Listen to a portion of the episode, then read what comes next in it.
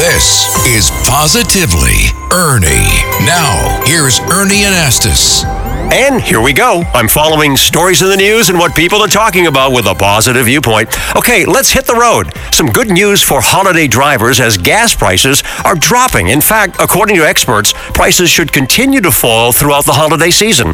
Well, let's get more now from Robert Sinclair at AAA. Robert, uh, so many global conflicts going on right now. Why are the prices at the pump falling down? Well, the conflicts are creating a psychological effect uh, in that people are worried about these things, but there's no real effect on the uh, infrastructure, the oil and gas infrastructure, which is huge in the Middle East. It's kind of close, mm-hmm. but it's it's not impairing uh, the ability to produce and transport crude oil.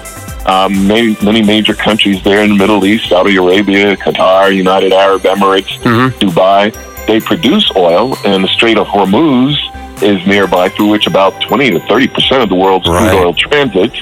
But none of these things have, have been affected by the conflict that's happening. And so the basic market forces, the fundamentals, as they say, are still in place, and those fundamentals are pointing to gasoline prices going lower. Okay, Robert, as you know, the, the prices are coming down, but a lot of consumers are saying, well, it's still expensive, isn't it? That's true. Uh, according to surveys we did back in 2018, uh, back then during a better economy, 40% of drivers said $3 a gallon was the pain point for the price of gasoline. Well, I thank you so much, Robert. Uh, lower gas prices and hopefully safe driving during the holidays as well. I'm Ernie Anastos with positive news you can use on 77 WABC. For more positivity, listen anytime. Download and subscribe to Positively Ernie the podcast. Go to WABCRadio.com and the 77 WABC app.